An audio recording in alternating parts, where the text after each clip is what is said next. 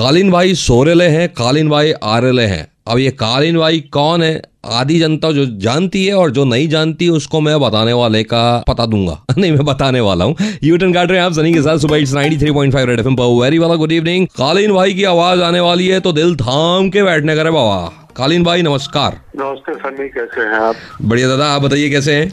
मैं भी अच्छा हूँ बहुत बढ़िया हूँ शूटिंग कर रहा हूँ सीतापुर में।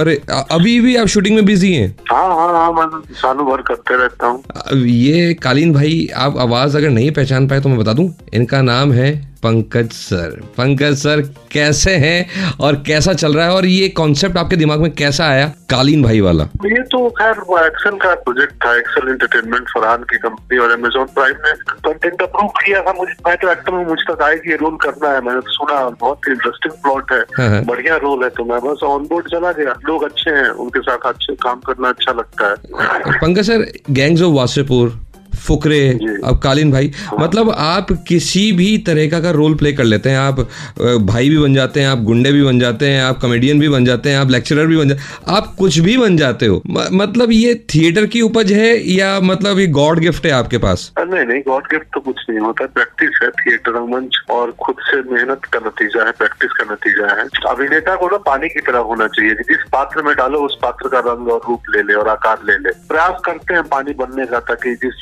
लोटा में डालो तो लोटा बन जाए कांच में डालो तो कांच ट्रांसपेरेंट बन जाए। तो हमारा शेप और ये वही है अटेम्प्ट होता है प्रैक्टिस है इसमें। गॉड गिफ्ट तो कुछ नहीं होता एक्टिंग में प्रैक्टिस होती है। मैं एक विलेन के रोल को प्ले करने वाले शख्स से बात कर रहा हूँ और ऐसा लग रहा है जैसे कि क्या बताएँ।